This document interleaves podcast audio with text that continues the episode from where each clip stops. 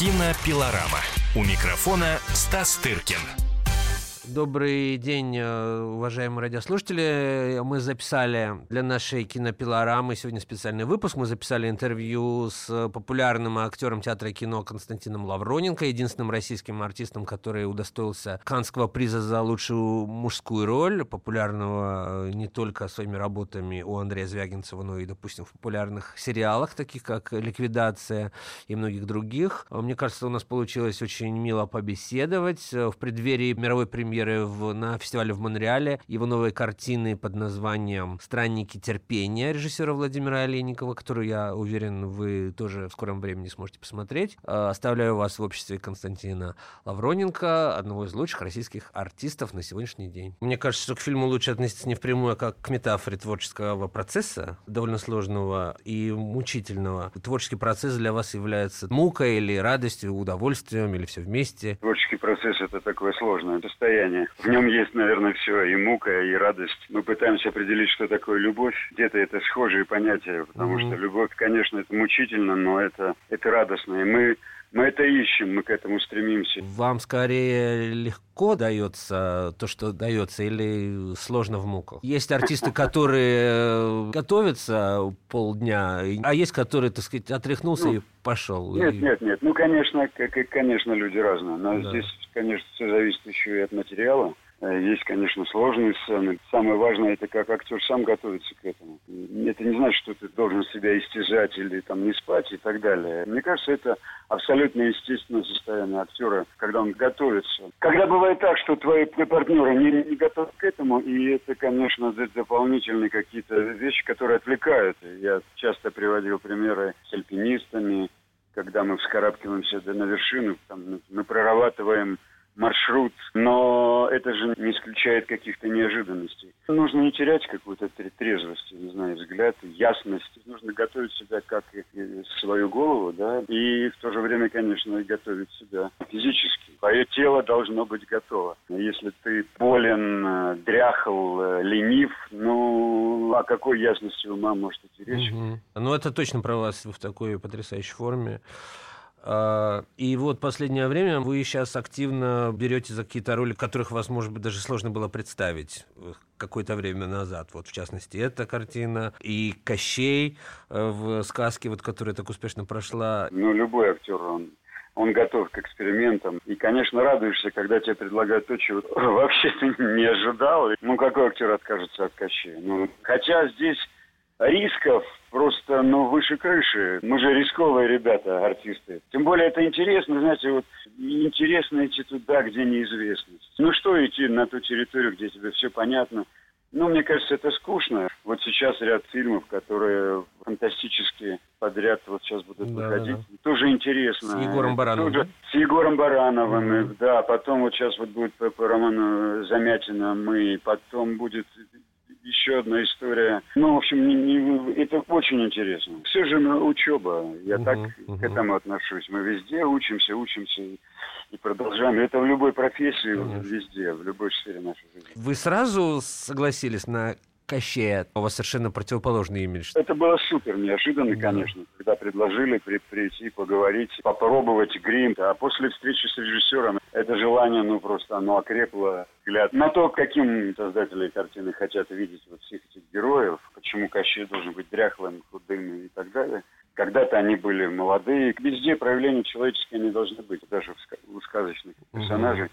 И я узнал, что очень много актеров пробовались. Вот, но угу. Мне повезло. Угу, да, ну вы вообще везучий. Э, да я что хотел... вы, я бы не сказал. Вы с Андреем Звягинцевым, для меня вы даже как-то сливаетесь в один образ. Вы как-то вот вместе начали от поздний старт, но насколько успешный и для вас, и для него, у него два льва сразу же, у вас Канский приз единственный в стране. Мне кажется, он вас использовал в качестве своего альтер-эго. Вот в двух фильмах э, подряд, в которых вы снялись. А в трех следующих фильмах вас нет, потому что, мне кажется, он не про себя их делает. Я не хочу, так сказать, подробно об этом размышлять, то лучше Андрей об этом расскажет. Да. Но да, мы с Андреем, могу сказать так, есть связь такая. Вас с Андреем еще роднит, как э, мы уже сказали, многое. То, что вы добились такого успеха большого, это, конечно, провоцирует ну, некую зависть. Это стимул хороший для вас или как-то по-другому вы относитесь? Это, конечно, какая-то неизбежность, да.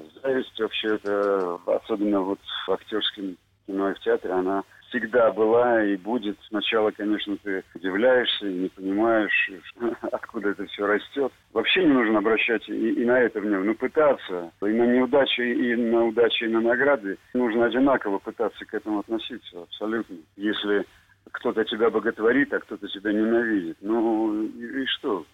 Ну, твоя жизнь, она никак не зависит, это твоя жизнь. Спустя 11 уже, кажется, лет вам простили этот канский приз? Я перестал об этом, вообще об этом думать. Конечно, ощущалось в первое время, когда э, приходил на площадку, и... но это было объективно. Ну, как такое ощущение, ну-ну-ну, посмотрим, канский лауреат, ну давай сейчас. Но это, это было объективно. Я повторюсь. Но если думать о таких вещах, ну тогда просто нужно заканчивать с этой профессией. В этом нет никакого ни бахвальства, в этом нет никакого ни позерства. Когда просыпаясь, ну что, думать, ну вот, так сказать, у меня это Витя золотая. И чего? Ну вот давайте, берите меня, вот у меня ведь, ну это же глупо просто, я не знаю, и смешно. Поэтому каждый новый день это новый день. Ты опять идешь, так сказать, про проверяешь себя, ты себя испытываешь. Ты же не, не, будешь вот со всем этим хламом, с рюкзаками, с вещами, с баулами твоих наград, нырять в воду. Ну, утонешь тут же. Все случилось, все вчера, сегодня новый день. Я хотел два слова еще э, вернуться к новой вашей картине. Вот вы едете с ней в Монреаль, насколько я знаю. Ну, я не знаю, как в Монреале, а вот в Торонто намечается марш женщин. И мне кажется, западная публика, конечно,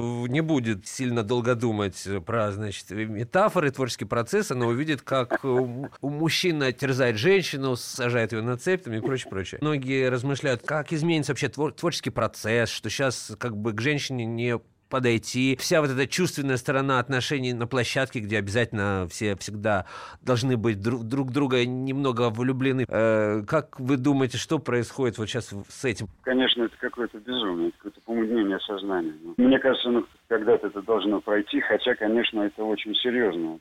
Серьезно в том, что это какая-то огромная волна, это как цунами, вы знаете. За одной волной пойдет и другая, и что-то такое за этим потянет. Вы нас точно назвали, конечно. Мы все должны быть влюблены друг в друга, когда мы работаем вместе. Без этого нельзя. А, с чем это пришло тоже, это может быть понятно. Но вот, знаете, кто, кто сказал э, первый, тот и прав. Ну вот просто караул. Можно все что угодно сказать и говорить, а обратно потом так трудно из этого выйти. Ну, это касается очень многих вещей в нашей жизни. Но над этим фильмом вы со своей польской партнершей работали по старинке, насколько я понимаю. Это, эти новшества вас, вас не коснулись.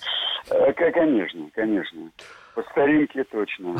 Совершенно верно, да. Ваш герой, значит, собирается на Венецианскую биеннале, Венецианский фест. И, Да-да. в общем, ваша карьера началась именно там. Я был в тот год. Я помню, как весь Мгм. остров Лида стоял на ушах и кричал он фильм «Белиссимо Руссо». Что вы вспоминаете вот о этих временах? Это невозможно забыть. Дело даже не в том, что в те годы, а это было начало 2000-х, когда мы стали работать, у нас была беда вообще с кино, с большим кино, потому что оно фактически не выходило. Люди не видели. И я помню, когда мы снимали 2002 год, ну так, наверное, где-то внутри мы мечтали, чтобы, конечно, где-то фильм не осел. Все-таки, чтобы он как-то дошел до зрителя. Что касается Венеции, то, конечно, это было как бы продолжение того счастья, того праздника. Много раз и Андрей об этом говорит, и не только, и Мишка Кричман. О том, каждым днем мы наслаждались, просыпаясь утром, мы понимали, боже мой, как мы счастливы, когда мы можем делать то, что мы хотим, и, и- и как хотим. И это действительно было счастье. Оно не было таким мгновенным, да, вот оно было таким долгим. И вдруг Мгм. вот потом Венеция это совсем другое, но и, конечно, невероятно, да. И эти 15 минут аплодисментов после конкурсного показа, это было что-то невероятное. Потому что когда мы стояли, я смотрел по сторонам, как мужики все рыдают, и у самого комок в горле, ну, это было же ни, никак нельзя было ожидать. Никак нельзя было к этому готовиться. Со следующим фильмом у вас уже случился персональный триумф, я имею в виду со следующим фильмом Андрея. Понятно, что когда награждают артиста из фильма, это тоже награждают фильм, но это все-таки более... Я не сравниваю эти два опыта, но как вот они вам вспоминаются? А, ну, работа артиста, он же не космонавт, он не спортсмен, он не, он не один да. делает это. Это, конечно, была невероятная радость вообще за всех за нас, за этот фильм. Как-то вот именно в этой номинации, вот актерской, у нас никогда почему-то не награждали. Да.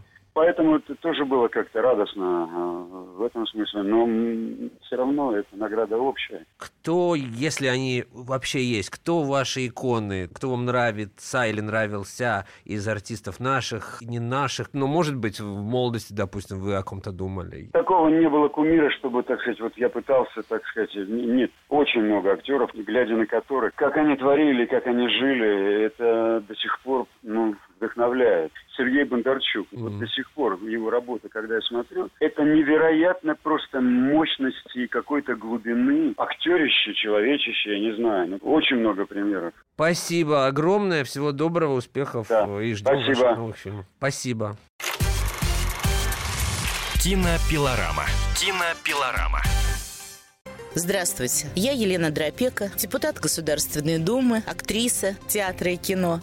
И я хочу сказать вам, слушайте радиостанцию «Комсомольская правда», одну из самых интересных, энергичных и, пожалуй, самых честных радиостанций в нашем эфире. Слушайте радио «Комсомольская правда».